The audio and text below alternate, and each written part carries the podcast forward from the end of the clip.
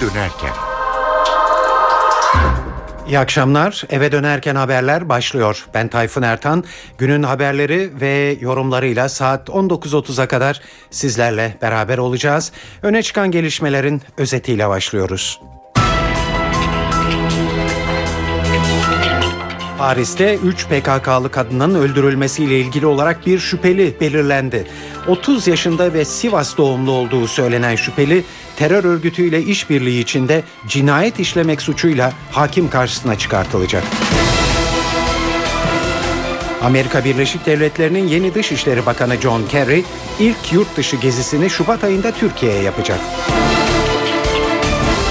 Geçen hafta DHKPC'ye yönelik aramalar sonucunda gözaltına alınan 100'e yakın kişiden 21'i tutuklandı. Bunlar arasında Çağdaş Hukukçular Derneği Başkanı ve 8 avukat da var. Türkiye'nin NATO'dan talep ettiği Patriot füze sistemlerinin ilk bölümü İskenderun'a ulaştı. İki gün önce hayatını kaybeden İstanbul Üniversitesi öğretim üyesi Profesör Toktamış Ateş bugün toprağa verildi. Ve Galatasaraylıların haftalar süren bekleyişi nihayet sona erdi ve Snyder sonunda evet dedi.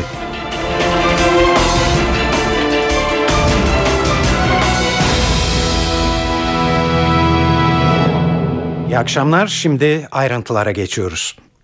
Paris'te 3 PKK'lı kadının öldürülmesiyle ilgili soruşturmada bir şüpheli sorgu hakiminin önüne çıkartılıyor. Yeni gelişmeler var. 30 yaşında ve Sivas doğumlu olduğu iddia edilen şüpheli terör örgütüyle işbirliği yaparak cinayet işlemek suçuyla yargılanacak. Fransız basınına göre söz konusu şüphelinin paltosunda barut izlerine rastlandı. Boş kovanlardan birinde ise DNA bulguları var. Fransa'da yürütülen soruşturma ile ilgili son ayrıntıları NTV Fransa muhabiri Kayhan Karaca anlatıyor. Paris suikastı ile ilgili soruşturma 17 Ocak Perşembe günü iki kişinin gözaltına alınmasıyla birdenbire hızlandı. Bu kişilerden biri 39, diğeri 30 yaşında.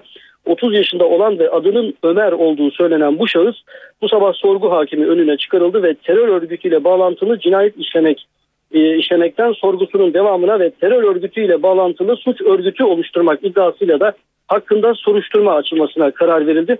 Bu kişi hakkında e, Fransız basınında bugün sabah saatlerinden e, itibaren çeşitli haberler yer alıyor. Gazeteler bu şahısın geçen yıl Mart ayında PKK militanlarının Paris e, Eiffel Kulesi'nde düzenledikleri bir eyleme katıldığını ve yine geçen yıl Aralık ayında e, Hollanda'da bir PKK mitinginde tutuklandığı haberini veriyor. Tüm bu bilgiler henüz soruşturma yürüten makamlar tarafından resmen doğrulanmış değil. Ancak Fransız gazeteleri bu bilgileri Fransız makamlarına dayandırıyor. Bu arada gözaltına alınan ikinci kişi serbest bırakıldı. Bu kişinin e, diğerinin elinde kaldığı için gözaltına alınmış olduğu söyleniyor. Öte yandan yine bir Fransız gazetesine göre hakkında soruşturma açılan kişinin arkasında barut izine de rastlandı. Ancak e, DNA testlerinin e, analizlerinin henüz daha e, sonuçlanmadığı belirtiliyor. Bu kişinin öldürülen e, kadınlardan Sakine Cansız'a Paris'teki bürokratik e, işlemlerinde eşlik ettiği de e, gelen haberler arasında Kürdistan Enformasyon Merkezi'ne suikastin gerçekleştiği yere girip e, çıkan e, sık sık girip çıkış yapan biri olduğu da belirtilmekte. Fransa'daki gözaltılar ve soruşturmada gelinen son nokta Dışişleri Bakanı Ahmet Davutoğlu'na soruldu bugün. Davutoğlu önemli bulgulara ulaşıldığını söyledi. Önemli e, bulgulara e, ulaşılmakta olduğunu söyleyebilirim. Önümüzdeki e, kısa süre içinde bu konuda daha somut bilgiler e, verilebilir duruma gelecek önümüzdeki saatlerde veya günlerde. Dolayısıyla bu konu yakın takibimiz altındadır. İki hesaplaşma iddiasını güçlendiriyor mu ya? Baştan itibaren bu yöndeydi e, bütün e, soruşturmanın odaklandığı ve yürütüldüğü alan. Ama dediğim gibi e, bunlar huk- e, adli süreçlerdir aynı zamanda nihai bir neticeye ulaşmadan bir şey söylemek doğru olmaz. Fakat e, bu yönde yürüyor soruşturmaların e, istikameti diyebilirim. Fransa'daki saldırıyla ilgili olarak hükümetten bir başka değerlendirmeyi daha yansıtalım sizlere. AKP Genel Başkan Yardımcısı Mehmet Ali Şahin Karabük'te konuştu ve Paris'teki saldırının bir benzerinin yakında Almanya'dan da olabileceğini söyledi. İşlenen öldürme olayı ve cinayeti Batı'nın başta Fransa olmak üzere iki yüzlülüğünü, çok yüzlülüğünü de ortaya çıkarmıştır. Biz yıllardır Avrupa Birliği ülkelerine, Fransa'ya, Almanya'ya hep bir şey söylüyoruz Türkiye olarak. Siz bu PKK terör örgütünün ve onların mensuplarını koruyorsunuz. Onlara sahip çıkıyorsunuz. Yanlış yapıyorsunuz. Bir gün bu örgüt sizin başınıza da bela olacak dedik. Bak olmaya başladı. Yılanı kucağınızda besliyorsunuz, tutuyorsunuz. Dedik. Ciddiye almadılar. Kaç kez uluslararası kurallar gereği onların Türkiye iadesiyle ilgili yazılar yazıldı. Hiçbirine cevap vermediler, hiçbirini iade etmediler. Ama şimdi işte başlarına neler geldiğini onlar da yavaş yavaş görmeye başladılar. Şimdi Fransa. Korkarım önümüzdeki günlerde Almanya'da buna benzer bir takım olaylarla karşılaşabilir. O bakımdan Türkiye'nin bu beladan kurtulması ile ilgili başlamış olan bu süreci başarıyla sonuçlandırma gibi bir görev olduğunu düşünüyorum.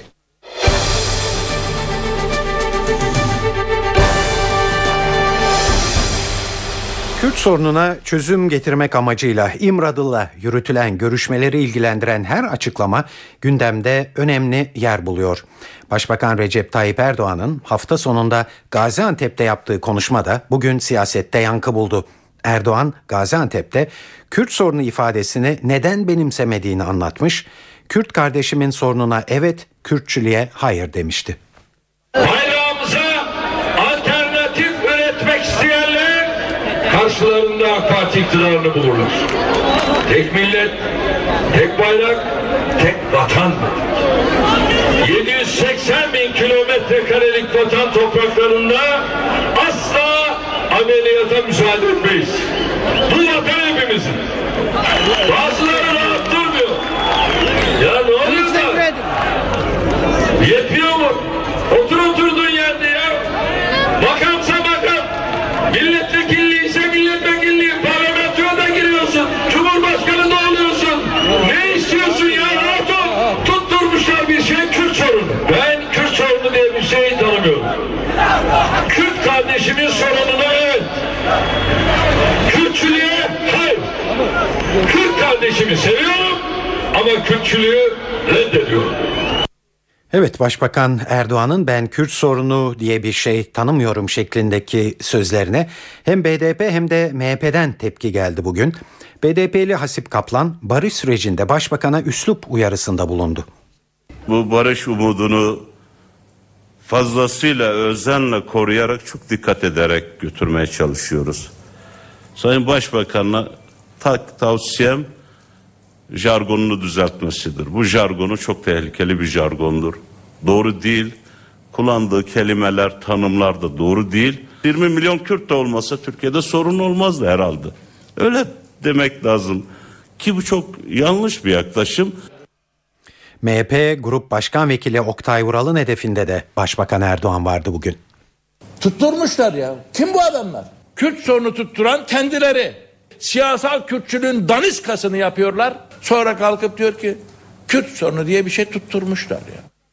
Evet Başbakan Erdoğan Gaziantep konuşmasında Kürt sorununu nasıl gördüğünü tanımlamaktaydı. Tabi Erdoğan bu tanımı aslında ilk defa yapmıyor ve görüşlerinin zaman içinde değişikliğe uğramış olduğunu da gördük. Bu değişimi ve nedenlerini Milliyet Gazetesi Ankara temsilcisi Fikret Bila şöyle değerlendirdi. Sayın Başbakan e, ikinci kezdir bu ifadeyi kullanıyor. 2005 yılında Diyarbakır'da yaptığı ünlü konuşmada Kürt sorunu vardır ve bunu daha fazla demokrasiyle çözeceğiz demişti. E, aradan geçen süre içerisinde 2012'ye geldiğimizde e, Sayın Başbakan Kürt sorunu yoktur, Kürt vatandaşımızın sorunu vardır demeye başladı. Bunun nedenini şöyle izah ediyor. E, 2005'ten bugüne kadar yapılan e, reformlar, çıkarılan kanunlar, atılan adımlar sebebiyle artık Kürt sorunu diye nitelendirilebilecek genel bir sorun olmadığını düşünüyor. TRT Şeş'in Kürtçe yayına başlaması 24 saat, e, Kürtçe e, dil e, ana dilde e, yayın hakkı, e, gazete, kitap, kendini e, savunma ki o da geliyor, e, propaganda yapma gibi birçok alanda Kürtçe'ye serbestlik kazandırıldığını, ayrıca bugüne kadar e, PKK ve siyasi temsilcilerin iddia ettiği gibi inkar, imha ve asimilasyon politikalarının söz konusu olmadığını, e, hem inkar politikasından vazgeçildiğini hem de asimilasyon politikasından vazgeçildiğini, dolayısıyla kendi açısından e, Kürt sorununun çözüldüğünü e, savunuyor Sayın Başbakan.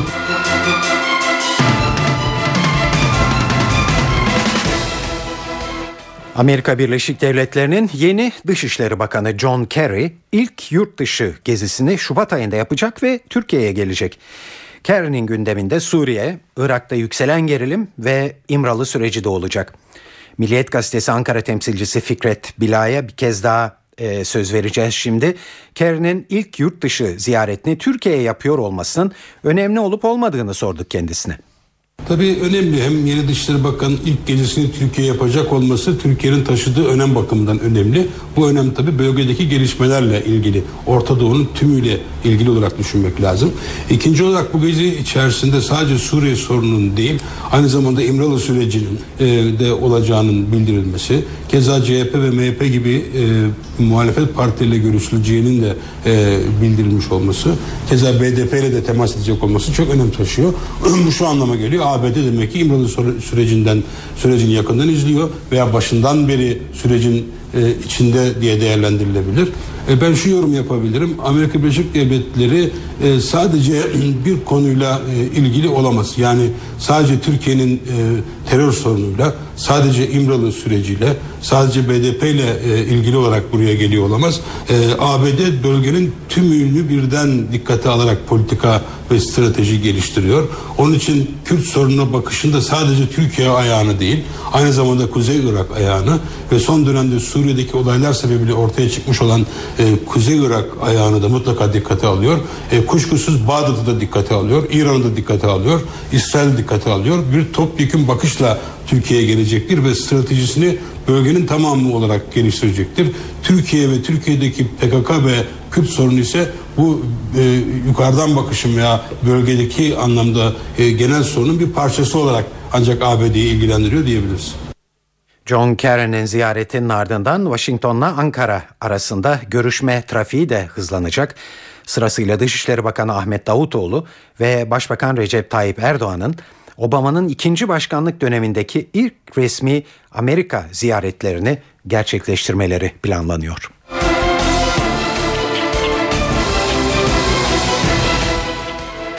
Geçtiğimiz cuma günü DHKPC'ye yönelik aramalar yapılmıştı biliyorsunuz. Bu programda duyurmuştuk. Gözaltına alınan 100'e yakın kişiden 21'i bugün tutuklandı. Tutuklananlar arasında Çağdaş Hukukçular Derneği Başkanı Selçuk Kozağaçlı ve 8 avukat da var. Avukatların PKK'ya üye olma suçlamasıyla tutuklandığı söyleniyor. Ayrıntıları Korhan Varol anlatıyor. Karar açıklandı. Avukatlar grubunun sorgusu sona bırakılmıştı. Mahkeme sorgularını bitirdi. Ardından karar için ara verdi. Aranın ardından tek tek avukatları kimlik göstermek suretiyle mahkeme başkanı salona aldı ve kararı yüzlerine okudu. Biri hariç avukat Efkan Bolaç hariç 9 avukatın e, terör örgütüne örgüt, e, üye olma suçuyla e, tutukladı ki aralarında Çağdaş Hukukçular Derneği Başkanı Selçuk Kozağaçlı ve İstanbul Başkanı Taylan Tanay'da bulunuyor. Hatırlanacağı üzere operasyon kapsamında dün 41 kişi adliyeye sevk edilmişti. Bu 41 kişinin 12'si serbest bırakıldı. 29'u dün tutuklama istemiyle nöbetçi mahkemeye sevk edilmişti. Nöbetçi mahkeme 12'sini tutukladı. 7'sini de kefalet suretiyle serbest bırakmıştı. Geriye 10 kişi kalmıştı ve bu 10 kişilik avukatlar grubu sona bırakılmıştı. Sabah saatlerinden itibaren sorguları başladı. Ardından karar için mahkeme ara verdi. Aranın ardından da 10 avukatın tekrar etmekte fayda var. Aralarında Çağdaş Hukukçular Derneği Başkanı Selçuk Kozağaç da bulunuyor. Avukat Efkan Bolaç hariç 9 avukatın terör örgütüne üye olma suçuyla tutuklanmasına hükmetti mahkeme. Çağdaş Hukukçular Derneği'nde aramalar yapılması ve avukatların kapılarının kırılarak gözaltına alınmaları tepkiye de neden oldu. Ceza muhakemeleri kanunun hazırlanmasında Adalet Komisyonu'na danışmanlık yapan İstanbul Üniversitesi Hukuk Fakültesi Dekanı Profesör Adem Sözüer, Çağdaş Hukukçular Derneği'nde yapılan aramaları değerlendirdi. Sözüer, gözaltılar ve uzun tutukluluk sürelerinin yeniden düzenlenmesi için öncelikle polisin yetki alanları gözden geçirilmeli diyor. Yani tutuklama en son çare olarak başvurulacak bir e, tedbirdir. Kişinin yeri yurdu belliyse efendim e, kaçma şüphesi gibi çok özel bir neden yoksa somut olarak insanların esas olarak tutuklanmadan yargılanması gerekir.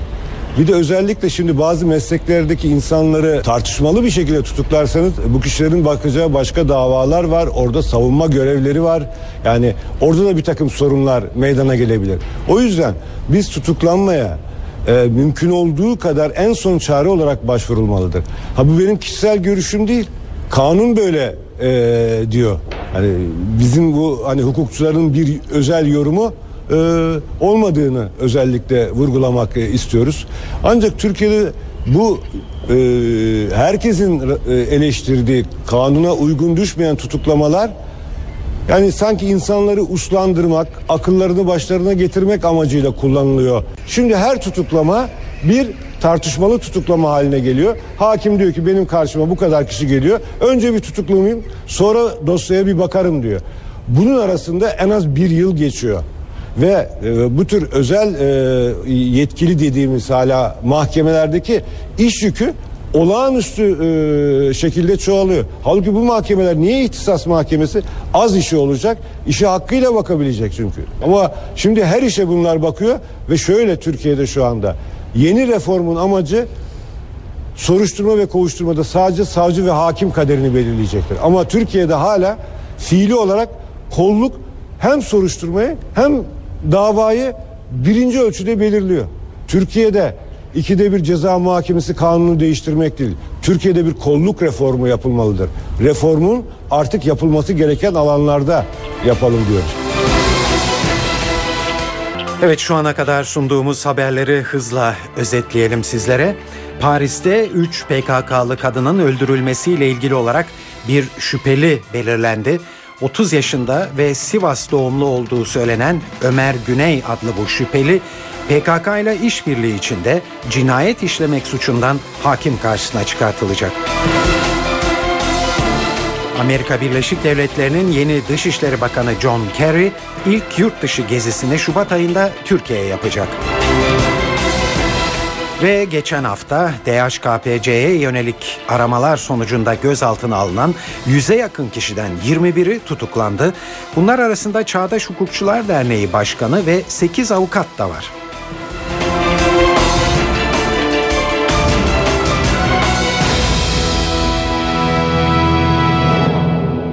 Şimdi günün diğer gelişmeleriyle devam ediyoruz.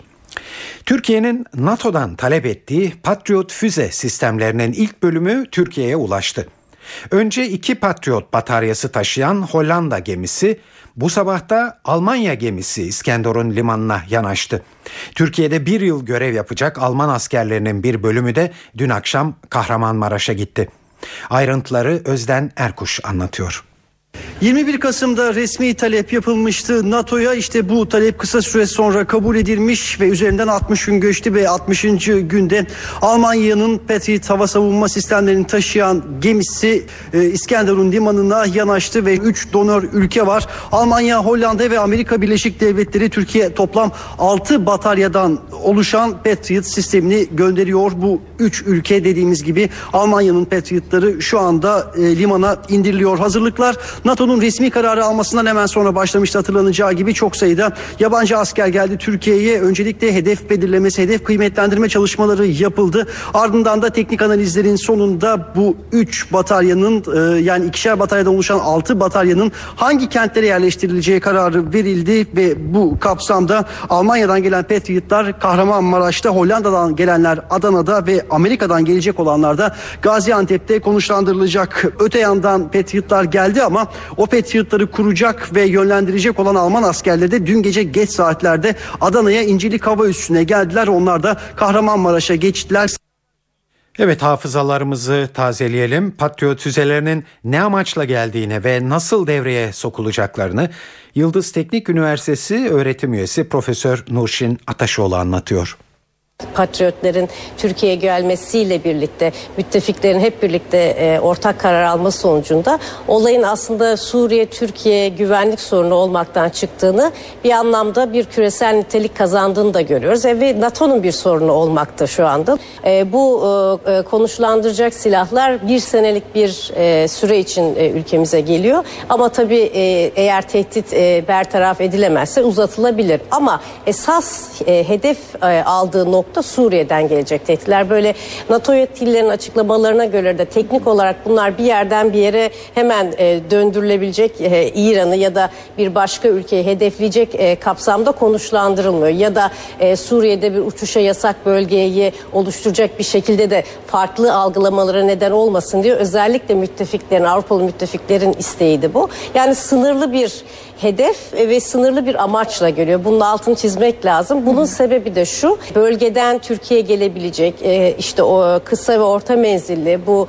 e, füze sistemlerine karşı Türkiye'nin e, var olan hava savunma sistemini daha güçlendirmek üzere geliyorlar. Yani bu içinde bulundurduğu özel bir radar sisteminin bizim hava savunma sistemimize bütünleştirilmesi sonucu etkin bir savunma sistemi yaratmak. Sadece biz hep dikkat ederseniz gelecek füzelere odaklanmış durumdayız. Oraya konuşlandırdığınız e, müttefik e, ordu, e, müttefik askerlerine yönelik bir tehdit de söz konusu olduğu zaman buna müttefiklerin bir arada karşı duracağı yönünde bir cevap veriliyor ve e, kamuoyuna açıklanmış şeklinde bunu algılamamız lazım.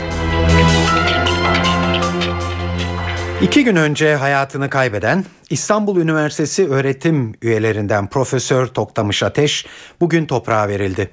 Ateş için ilk tören 44 yıl öğretim üyeliği yaptığı İstanbul Üniversitesi'nde düzenlendi. Ailesi ve çalışma arkadaşlarının katıldığı rektörlük binasındaki bu törenin ardından Ateş'in cenazesi kılınan cenaze namazının ardından Merkez Efendi mezarlığında toprağa verildi. Ateş 4 aydır tedavi gördüğü İstanbul Tıp Fakültesi Hastanesi'nde organ yetmezliği nedeniyle hayatını kaybetti. Şimdi Toktamış Hoca'yı yakından tanıyan bir ismi dinleyeceğiz. İstanbul Bilgi Üniversitesi'nden Profesör Deniz Ülke Arıboğan, arkadaşı Toktamış Ateş'i anlatıyor. E, şimdi 1987 yılında İstanbul Üniversitesi kapısından girdiğimde Toktamış hocam oldu ama ondan çok daha önce doğduğum andan itibaren benim Toktamış abim de aile dostumuzdu. Ee, onun öğrencisi oldum, onun asistanı oldum, onunla beraber çalıştık yıllarca. Bizim için meslektaş da olduk ama hep hocamızdı. Yaklaşık 25 yıl aynı e, alanda çalıştık kendisiyle.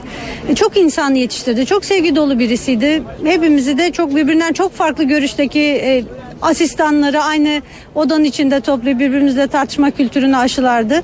Gerçekten hoşgörülüydü. Yani bunu ideolojik bir e, tavırla hani böyle bir sergi olsun diye yapmazdı. Çok hoşgörülü bir insandı. Hakikaten farklılıklara, renklere saygı duyan bir insandı. Şimdi hoca her zaman e, günde, güncel gündemi de takip eden ama aynı zamanda siyasi tarih profesörü olan bir insandı. Yani çok iyi bir tarihçiydi. E, sağlık sorunlarına rağmen e, ayakta durmaya ve devam etmeye, mesleğine e, etmeye çalışan bir insandı. İşte hepimiz bir gün toprağa gömülüyoruz ama bazıları insanların kalplere, kitaplara gömülüyor. Romalıların bir lafı vardır. Ölen insanların arkasından morte diye mezar taşlarına yazarlar. Ama bazı insanlara vixit yazarlar. Yaşadı diye. Toktamış Hoca yaşadı yazılacak olan bir insan. Yaşadı, çok üretti e, ve çok sevildi, çok sevdi.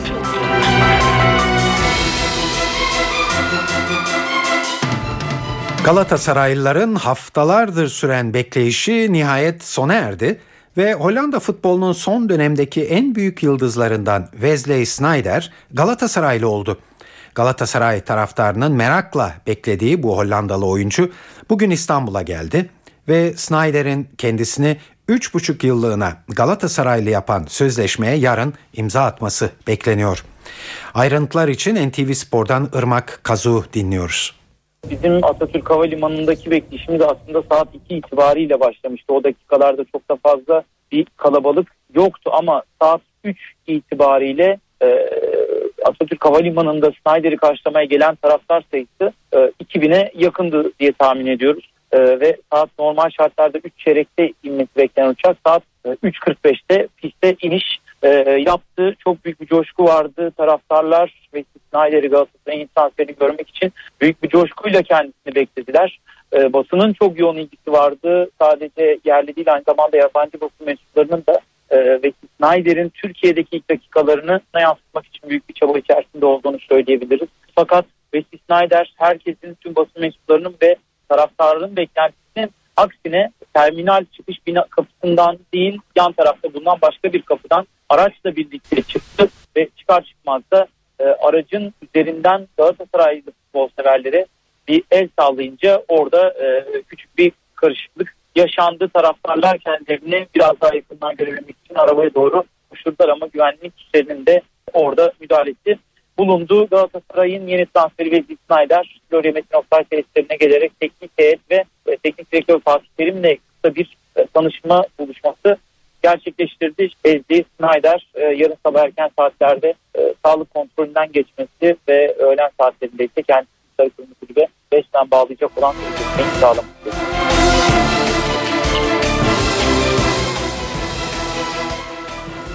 Evet şimdi para ve sermaye piyasalarında bugün e, meydana gelen e, gelişmelerle devam edeceğiz. Ayrıntıları CNBC'den Benel Hızarcı'dan alıyoruz. Amerikan piyasalarının Martin Luther King günü nedeniyle kapalı olduğu haftanın ilk işlem gününde iyimserliğin düşük hacimle de olsa korunduğunu devam ettiğini izliyoruz günün sonundaki rakamlara baktığımız zaman. Amerika'da tatil sonrası işlem hacmindeki artışla beraber hareketliliğinde bir miktar artmasını bekleyebiliriz. Özellikle yarın bu açıdan önemli çünkü söylediğimiz gibi hem yurt dışında Amerikan e, piyasaları açılmış olacak hem de içeride para politikası kurulu yılın ilk toplantısını yarın gerçekleştirecek ve her zaman olduğu gibi faiz kararı yarın saat 14'te açıklanacak ama öncesinde ve sonrasında piyasada bunun e, etkisi açıklandıktan sonra da sonuçları e, belirleyici olacak gibi gözüküyor. Yine yarın sabah itibariyle Japonya Merkez Bankası'nın toplantı sonuçları da kısa vadede piyasalar üzerinde yön verecek başlıklardan bir tanesi olacak. Çünkü Asya'yı sabah itibariyle etkileyebilecek bir gelişme olacak. Asya'daki görünümde güne başlarken tüm Avrupa seanslarını e, genelde etkiliyor. Yurt içinde ve yurt dışında merkez bankalarının aksiyonları bekleniyor diyebiliriz bu durumda. Yarın iki merkez bankasından sonuç bekliyor olacağız çünkü son iki haftada olumlu yönde etkili olan bilanço e, sürecinin bir miktar etkisini azalttığını e, söyleyebiliriz. Bu hafta gerçi Amerika'da oldukça yoğun bir bilanço takvimi var ama bu da yavaş yavaş gündemden düşmeye başlayacak gibi gözüküyor. İMKB'de ise bilanço süreci önümüzdeki hafta açıklanması beklenen banka bilançolarıyla başlıyor olacak. Ve günün sonunda e, rakamları dönecek olursak İstanbul Menkul Kıymetler Borsası'nda %0,33'lük yükselişle endeks 85.281 puandan kapandı ve bu tabii yine e, bir kapanış rekoru olarak kayda geçmiş oldu. Gösterge bileşik faiz %5,93'e geriledi. Günün sonunda dolar TL'nin değeri de 1.7625 oldu.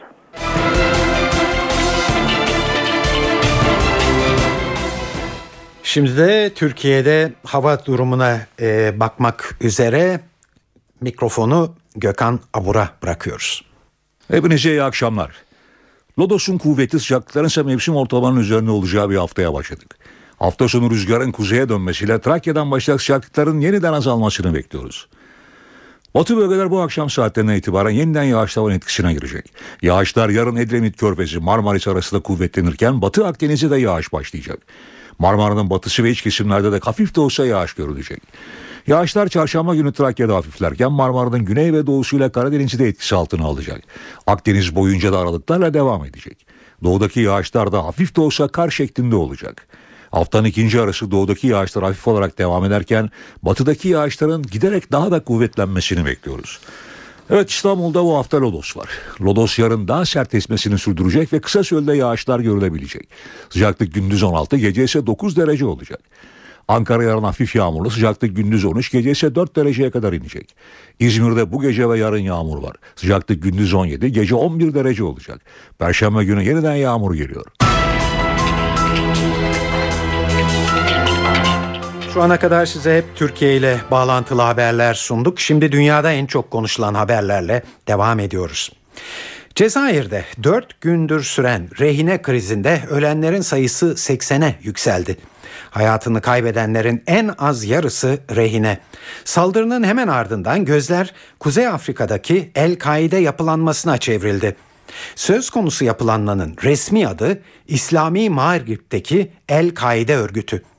El-Kaide'nin Kuzey Afrika'daki kolu olan bu örgüt 90'lı yıllarda Cezayir hükümetiyle savaşan bir grup olarak ortaya çıktı. Libya'da Kaddafi rejiminin devrilmesi ardından da mali kriziyle bu örgüt Cezayir odaklı olmaktan çıkarak çok uluslu bir tehdide dönüştü. Örgütün militanları Afrika çölünde saklanarak bölge ülkelerinin sınırlarını rahatça aşabiliyor. Ayrıca rahat barınma imkanının yanı sıra Kuzey Afrika petrol, doğalgaz ve uranyum zenginliğiyle batılı yatırımcıları çekerken El-Kaide içinde cazip hedef haline gelmiş durumda. Amerikan New York Times gazetesine göre Kuzey Afrika'daki El-Kaide terörizmin yeni yüzünü oluşturuyor. Şimdi El-Kaide ile batılı ülkeler arasında Kuzey Afrika'da yeni bir cephe açıldığına da özellikle dikkat çekiliyor.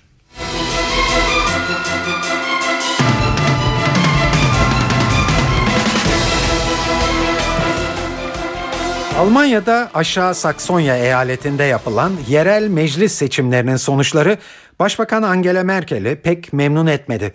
Merkez sol partileri, Sosyal Demokratlar ve Yeşiller bir puanlık farkla Merkel'in Hristiyan Demokrat Birlik Partisi'nin önüne geçti. Merkez sol %46, merkez sağdaki Hristiyan Demokratlarsa %45 oy alabildi. 8 milyon kişinin yaşadığı aşağı Saksonya'daki seçimler Eylül ayında yapılacak genel seçimlerin bir provası olarak görülmekte. Alman seçimlerinden notlar için Deutsche Welle'den Ayhan Şimşek'e kulak veriyoruz. Almanya'nın aşağı Saksonya eyaletinde yapılan seçimlerde Başbakan Merkel'in partisi Hristiyan Demokratlar e, ciddi bir yenilgi aldılar. Bu aslında beklenmeyen bir sonuçtu çünkü 10 yıldır Hristiyan Demokratların liberal koalisyon ortaklarıyla yönettikleri e, bu eyalette yeniden e, Merkel kendi partisinin galip gelmesini bekliyordu. Tabii ki Eylül ayında yapılacak genel seçimler öncesinde bu eyalette yapılan seçimler bir anlamda bir prova niteliğindeydi. Ancak çıkan sonuçlar Başbakan Merkel ve özellikle de koalisyon ortakları açısından ciddi bir uyarı niteliğinde. Burada e, ana muhalefette olan e, Almanya genelinde ana muhalefette olan Sosyal Demokratlar ve bir diğer muhalefet partisi Yeşiller e, seçimlerde bir sandalye farkıyla da olsa galip gelmeyi başardılar ve bu eyalette yeni hükümeti muhalefetteki partiler kuracak. Bunun Başbakan Merkel için bir diğer önemli anlamı şu.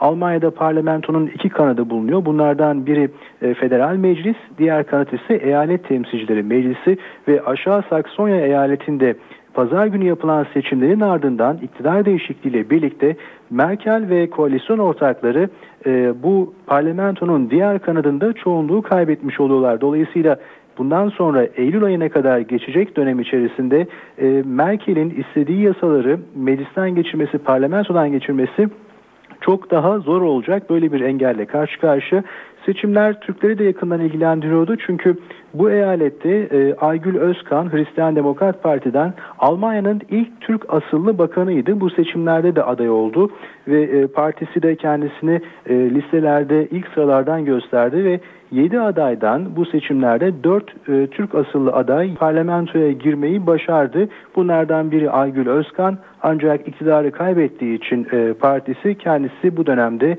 e, bakan olamayacak. Diğer taraftan Yeşiller Partisi'nden iki milletvekili Filiz Polat ve Belit Onay ayrıca Sosyal Demokrat Parti'den ilk sonuçlara göre e, Mustafa Erkan da seçilmiş gözüküyor. Bu da Almanya'daki Türkler açısından e, seçimin önem taşıyan sonuçları.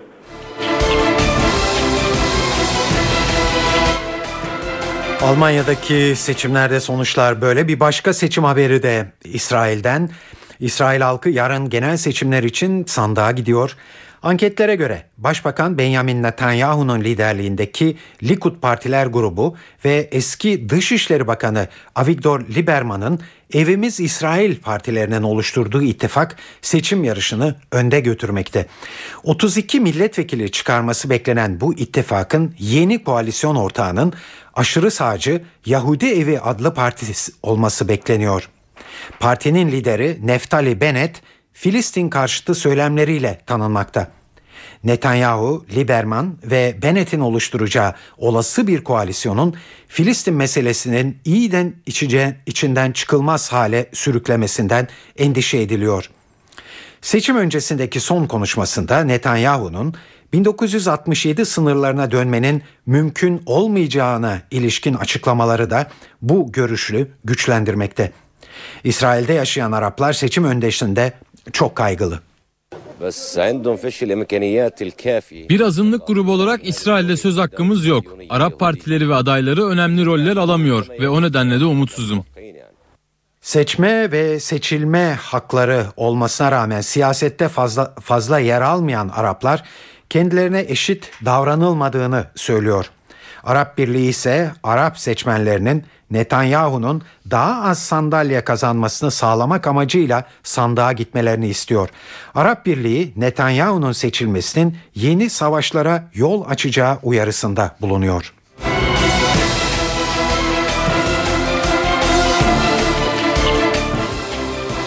Euro grubu başkanı Jean-Claude Juncker'in görev süresi bugün sona erdi ve Juncker görevini Hollanda Maliye Bakanı Jaron Dijsselbloem'e devretti.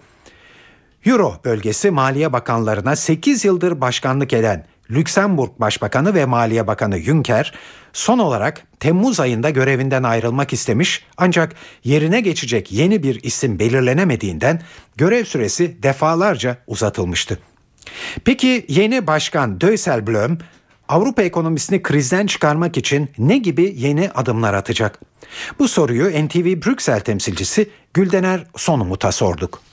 Galatasaray'ın ardından Eurogroup da Hollanda'dan başkanını transfer etti. Hollanda Mali Bakanı Jeroen Dijsselbloem bugünden itibaren Eurogroup başkanlık koltuğunu Lüksemburglu meslektaşlarından devraldı. 46 yaşındaki Dijsselbloem özellikle 3 konuya ağırlık verecek. Bunlardan bir tanesi Avrupa Ortak Para Birimi Euro'nun uluslararası piyasalardaki güvenliğini ve güvenilirliğini arttırmak amacıyla kolları sıvayacağını açıklayan Dözelbaum, Avrupa Ortak Para Birimi Euro'yu kullanan ülkelerin kalmış olduğu mali krizle mücadele konusunda çizilen yol haritasına da sadık kalacağını dile getirdi. Bir başka deyişle Dözelbaum, Yunanistan, İspanya, Portekiz ve İrlanda gibi ülkelerin uygulamış oldukları yol haritasını ve mali reform çalışmalarına ivme kazandıracağına dikkat çekti. Ayrıca mali disipline önem verirken de büyümeye yönelik olarak önlemler ve teşvik edici unsurların yer alması halinde bunları da hayata geçirme konusunda çalışmalar gerçekleştireceğini de dile getirdi. Mali disiplin denilirken de özellikle vergi birliği konusunda geçtiğimiz yıl AB zirvesinde liderlerin e, almış oldukları kararları artık hayata geçirmek gerekiyor. İşte bu noktada Dözelblüm özellikle e, mali birliği ve Avrupa İstikrar Mekanizması'ndan elde edilen paraların doğrudan mali zorluklarda olan bankalara aktarılması konusundaki mekanizmaları geliştirmek ve hayata geçirmek için de çalışmalar gerçekleştirecek. Gerek Fransa gerek Almanya gibi ülkeler Özelblüm'ün ilk görüşmesinden ve ilk açıklamalarından memnuniyet duyduklarını dile getirirken Özelblüm Avrupa Merkez Bankası'nın bağımsızlığına da riayet edeceğini açıkladı. Gülener Sonumut, MTV Radyo, Brüksel. Size bir son dakika e, gelişmeyi duyurarak devam edeceğiz. Bu da üzücü bir haber maalesef. Profesör Ahmet Mete Işıkara'yı hepiniz tanıyorsunuz. Kandilli Rasathanesi'nin eski müdürü, çocukların deprem dedesi hayatını kaybetti. Ahmet Mete Işıkara bir süredir tedavi görmekteydi.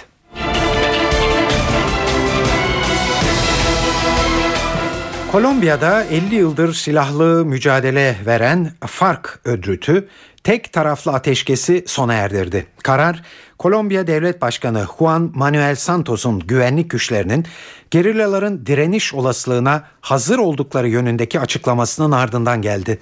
Örgüt iki ay önce barış görüşmeleri süresince geçerli olmak üzere tek taraflı ateşkes ilan etmişti. Kolombiya hükümeti ise barış anlaşması imzalanana kadar askeri operasyonları durdurmayı kabul etmiyor.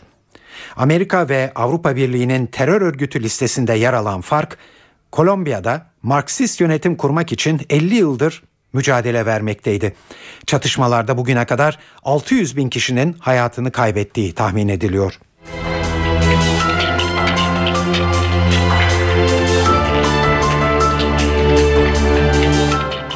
Afganistan güne saldırı haberiyle girdi. Taliban militanları başkent Kabil'de trafik polisi merkezini hedef aldı. Militanlar üzerlerindeki patlayıcılar ve otomatik silahlarla merkeze saldırdı. Polis yetkilileri saldırı sırasında 3 patlama meydana geldiğini açıkladı. Patlamalardan ikisinin intihar saldırganlarının üzerlerindeki bombaları havaya uçurmasıyla, diğerinin de bomba yüklü bir aracın patlatılmasıyla meydana geldiği belirtildi. Bu son olay Taliban'ın Kabil merkezinde 10 gün içinde düzenlediği ikinci saldırı. Daha önce istihbarat servisine merkezine hedef alan saldırıda bir koruma görevlisi ölmüş, onlarca kişi de yaralanmıştı.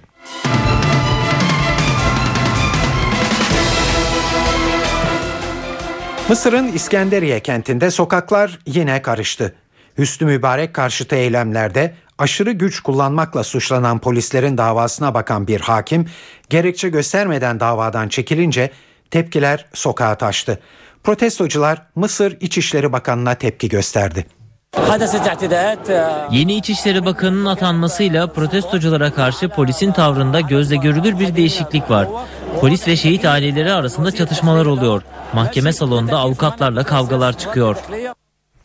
Mahkeme başkanının davadan çekilmesi 2011'deki olaylarda protestocuların ölmesine neden olmakla suçlanan 6 polisin yeniden yargılanması anlamına geliyor.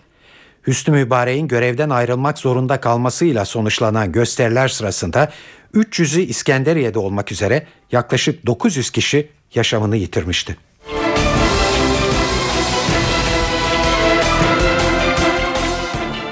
...2018 Dünya Kupası konferansı için Rusya'nın St. Petersburg şehrinde bulunan FIFA Başkanı Sepp Blatter, sahalarda yaşanan ırkçılık olaylarına ve görev süresinin bitmesinden sonra yerine kimin geçeceğine dair açıklamalarda bulundu. Irkçılığın futbola gölge düşürdüğünü söyleyen Blatter, yapılacak ilk FIFA Stratejik Komitesi toplantısında bu konunun ele alınacağını ve ciddi yaptırımların hayata geçirilmesi için çaba sarf edileceğini söyledi. 2015'te görev süresi sona erecek ve bir daha aday olmayacak olan Blatter, 4 yıl yanında danışmanlık yapan ve şu an UEFA başkanlığını yürüten Michel Platini'nin yerine geçebilecek en iyi aday olduğuna da vurgu yaptı.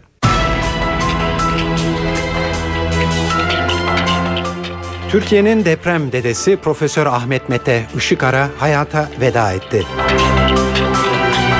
Paris'te 3 PKK'lı kadının öldürülmesiyle ilgili olarak bir şüpheli belirlendi. 30 yaşında ve Sivas doğumlu olduğu söylenen Ömer Güney adlı şüpheli PKK ile işbirliği içinde cinayet işlemek suçuyla hakim karşısına çıkartılacak. Amerika Birleşik Devletleri'nin yeni Dışişleri Bakanı John Kerry ilk yurt dışı gezisini Şubat ayında Türkiye'ye yapacak. Ve Galatasaraylıların haftalar süren bekleyişi nihayet sona erdi ve Snyder sonunda evet dedi.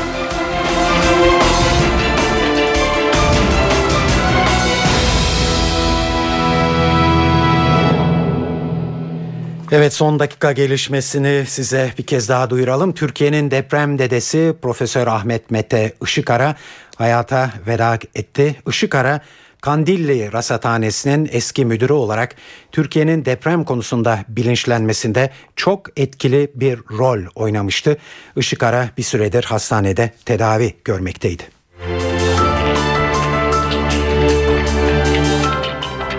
PKK'lı 3 kadının öldürülmesine ilişkin olarak Fransa'dan ilk resmi açıklama geldi bir yarım saat kadar önce. Fransız savcı suikastle ilgili başlıca şüphelinin 1982 yılında doğan Ömer Güney olduğunu söyledi. İki yıldır PKK üyesi olan Ömer Güney'in öldürülen Sakine Cansız'la en son görüşen kişi olduğu saptandı. Ayrıca üç kadının da aynı silahla öldürülmüş olduğu açıklandı. Paris savcılığından gelen bu açıklamaların ayrıntılarını Kayhan Karaca bildiriyor.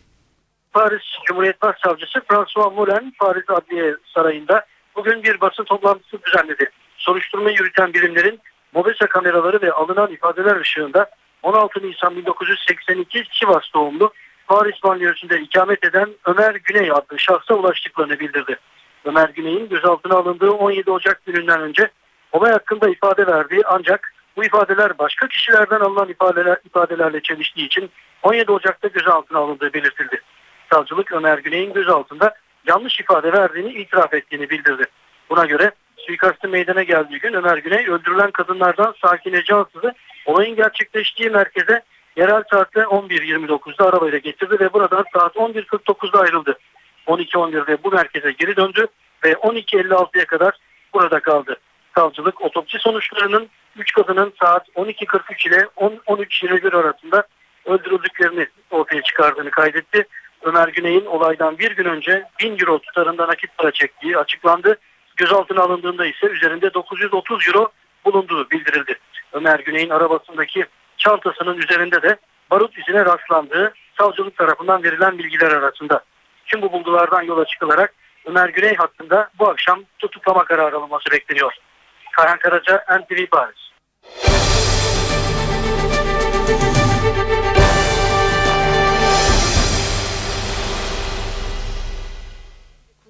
koruyacağız. Bizim kurucu babalarımız da bunu isterdi.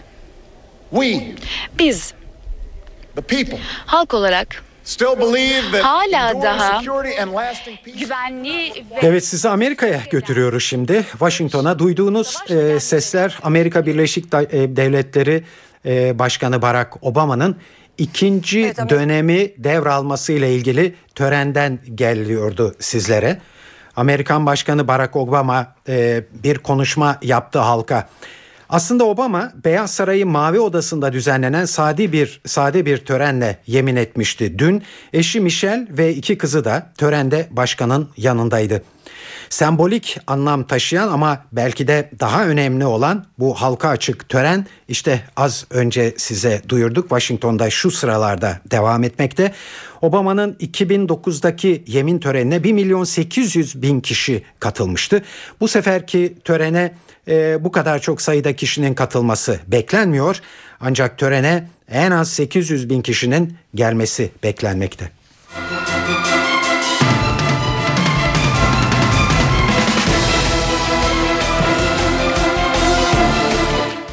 Kürt sorununa çözüm getirmek amacıyla İmralı'da yürütülen görüşmeleri ilgilendiren her açıklama gündemde önemli yer buluyor. Başbakan Recep Tayyip Erdoğan'ın hafta sonunda Gaziantep'te yaptığı konuşmada bugün siyasette yankı buldu. Erdoğan Gaziantep'te Kürt sorunu ifadesini neden benimsemediğini anlatmış. Kürt kardeşimin sorununa evet, Kürtçülüğe hayır demişti. Bayrağımıza alternatif üretmek isteyenler karşılarında AK Parti iktidarını bulurlar. Tek millet, tek bayrak, tek vatan. 780 bin kilometre karelik vatan topraklarında asla ameliyata müsaade etmeyiz. Bu vatan hepimizin. Bazıları rahat durmuyor. Ya ne oluyor da? Yetmiyor mu? Otur oturduğun yerde ya. Bakansa bakan. Milletvekilliği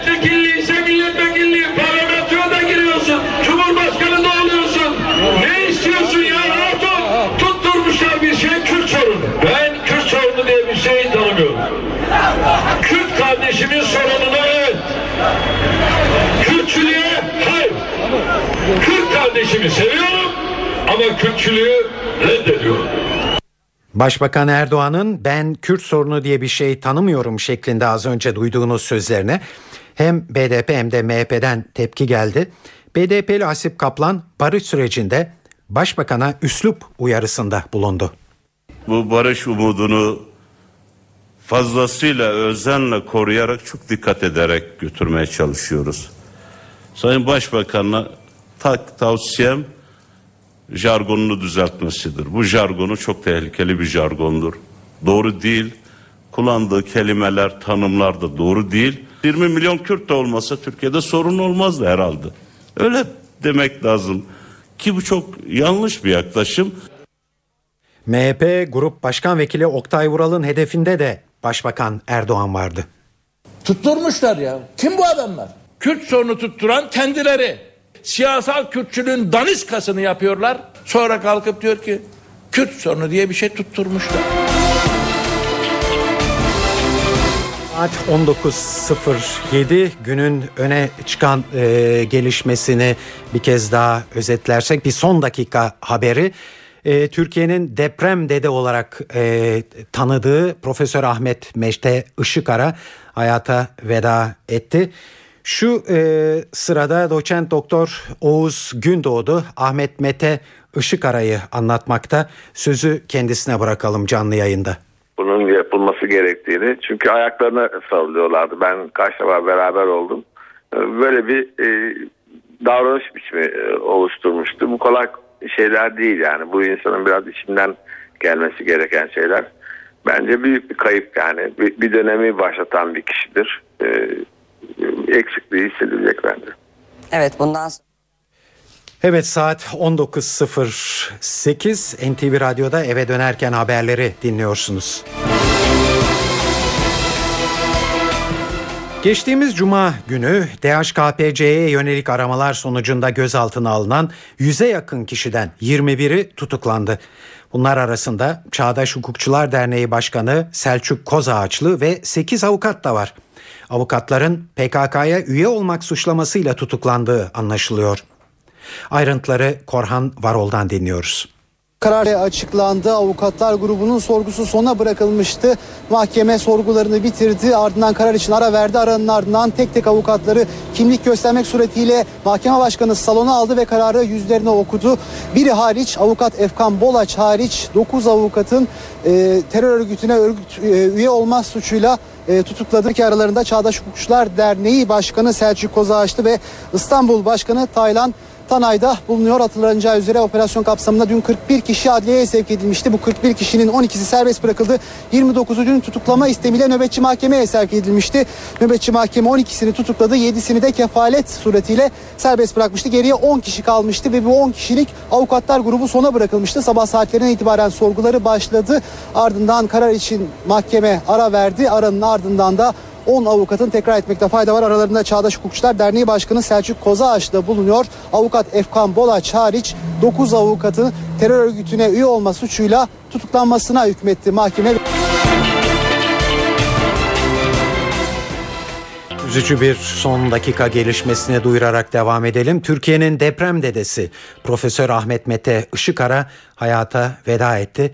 Işıkara Kandilli Rasathanesi'nin müdürü olarak Türkiye'nin deprem konusunda bilinçlenmesinde çok etkili rol oynamıştı. Işıkara bir süredir hastanede tedavi altındaydı. Türkiye'nin NATO'dan talep ettiği Patriot füze sistemlerinin ilk bölümü Türkiye'ye ulaştı. Önce iki Patriot bataryası taşıyan Hollanda gemisi bu sabahta Almanya gemisi İskenderun limanındaydı. Türkiye'de bir yıl görev yapacak Alman askerlerinin bir bölümü de dün akşam Kahramanmaraş'a ulaştı. Ayrıntıları Ankara muhabirlerimizden Özden Erkuş'tan dinliyoruz.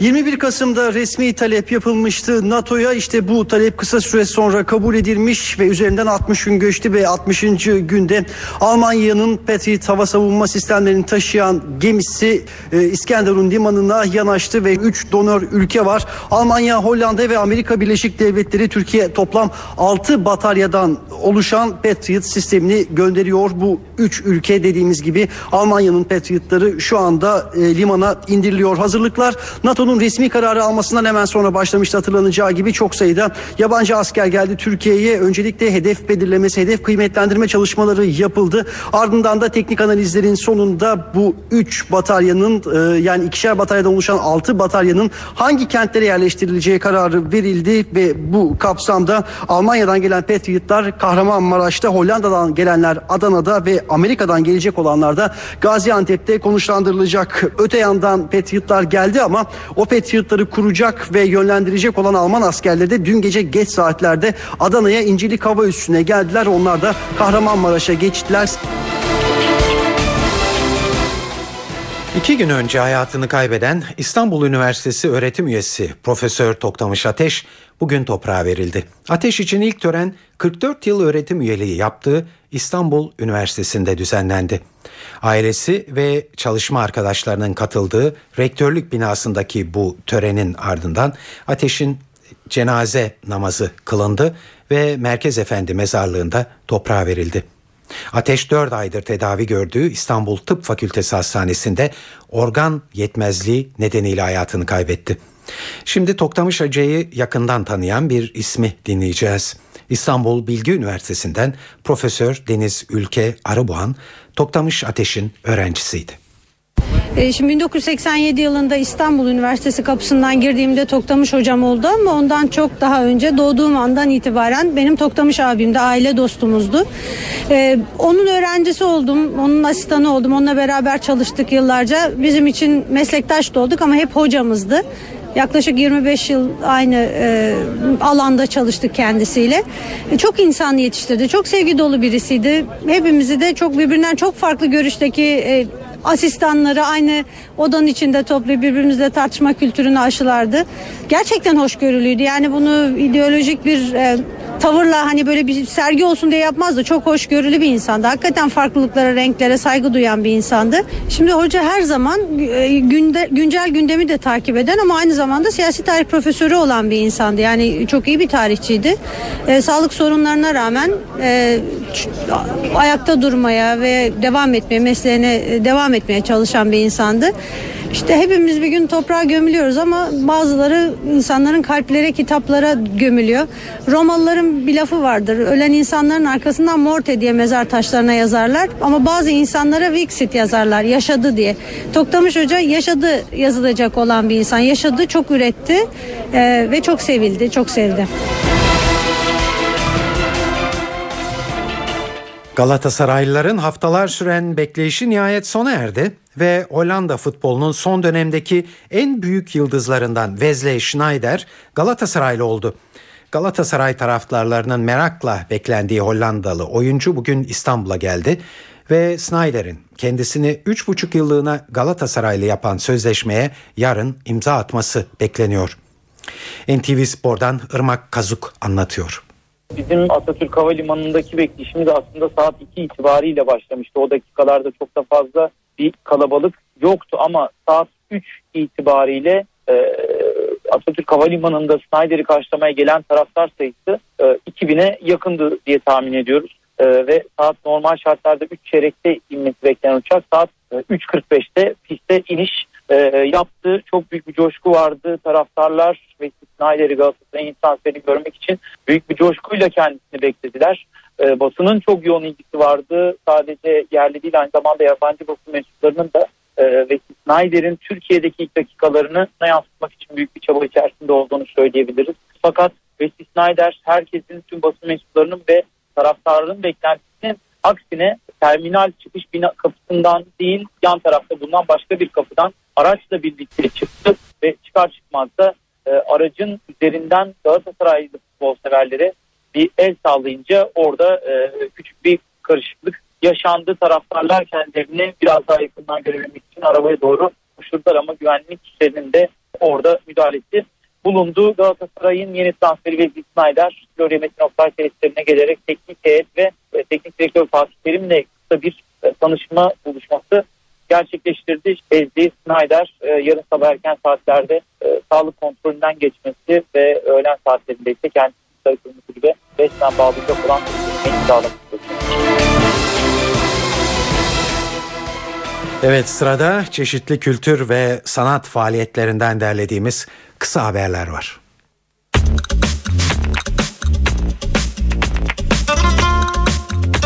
Nardis Jazz Club'da caz piyanisti Çağrı Sertel'i dinleyebilirsiniz. Saat 21.30'da Kaan Yıldız ve Edis Hafızoğlu eşliğinde sahne alacak Sertel'in repertuarında 2011 tarihli Newborn albümünden parçalar da olacak. Saat 20.30'da Santral İstanbul Krek sahnesinde de Berkun Oya'nın yazıp yönettiği bir oyun var. Güzel Şeyler Bizim Tarafta adlı oyun, sevmek, ahlak, özgürlük ve bedelleri üzerine sarsıcı bir yapım. Bartu Küçük Çağlayan, Ozan Çelik, Öykü Karayel ve Tülin Özen'in rol aldığı oyun Almanya'da Uluslararası Heidelberg Tiyatro Festivali'nde Berkun Oya'ya ödül getirmişti. Ferhan Şensoy'un 7 Mart 1987'den beri aralıksız oynadığı tek kişilik gösterisi Ferhangi Şeylerse bu akşam Caddebostan Kültür Merkezi'nde sahneleniyor. Gündelik olayların Ferhanca bir mizah penceresinden değerlendirildiği oyun saat 20.30'dan itibaren sahnede olacak. Ankaralı dinleyicilerimize de Çay Yolu Cüneyt Gökçer sahnesindeki oyunu görmelerini tavsiye ediyoruz. Fransız yazar Fabrice Roger Lacan'ın yazdığı Kuçu Kuçu adlı oyunda Özgün Namal'la Selen Uçer rol alıyor. İki kadının geçmişle hesaplaşması üzerine kurulu oyun saat 20'de başlayacak. İzmirli dinleyicilerimize de bugün için bir tiyatro oyunu önerelim. Uğur Yağcıoğlu'nun yazıp yönettiği Ayıp Ettik adlı oyun cinselliğe dair eğlenceli bir hikaye anlatıyor. AKM Adnan Saygun Salonu'nda saat 20.30'da başlayacak oyunda Paşan Yılmazel, Cem Kılıç, Zeynep Gülmez, Fırat Çöloğlu, Berrak Güven, İrfan Kangı ve Nazlı Kar rol alıyor. Bu akşam saat 22'de CNBC'de Kevin Costner ve Ashton Kutcher'ın başrollerini paylaştığı The Guardian adlı film var. Filmde Kevin Costner'ı gözünü budaktan sakınmayan bir sahil koruma görevlisi, Ashton Kutcher'ı da onun çırağı rolünde izleyeceğiz. Bugün ayrıca E2'de saat 23'te Game of Thrones, Star TV'de de saat 20'den itibaren O Ses Türkiye adlı yarışma programını izleyebilirsiniz. Saat 19.24 eve dönerken haberleri kapatma zamanı geldi ama günün öne çıkan gelişmelerini hızla bir kez daha tekrarlayalım. Bir son dakika gelişmesi olarak Türkiye'nin deprem dedesi Profesör Ahmet Mete Işıkara hayata veda etti. Işıkara Kandilli Rasathanesi'nin müdürü olarak Türkiye'nin deprem konusunda bilinçlenmesinde çok etkili bir rol oynamıştı ve bir süredir hastanede tedavi altındaydı. Paris'te 3 PKK'lı kadının öldürülmesiyle ilgili olarak bir şüpheli belirlendi. 30 yaşında ve Sivas doğumlu Ömer Güney adlı şüpheli PKK ile işbirliği içinde cinayet işlemek suçundan hakim karşısına çıkartılacak. Amerika Birleşik Devletleri'nin yeni Dışişleri Bakanı John Kerry ilk yurt dışı gezisini Şubat ayında Türkiye'ye yapacak. Evet eve dönerken haberler bu akşam da burada sona eriyor. Bu yayının editörlüğünü Onur Koçaslan, stüdyo teknisyenliğini ise İsmet Tokdemir yaptı. Ben Tayfun Ertan. Hepinize iyi akşamlar diliyoruz. Hoşçakalın.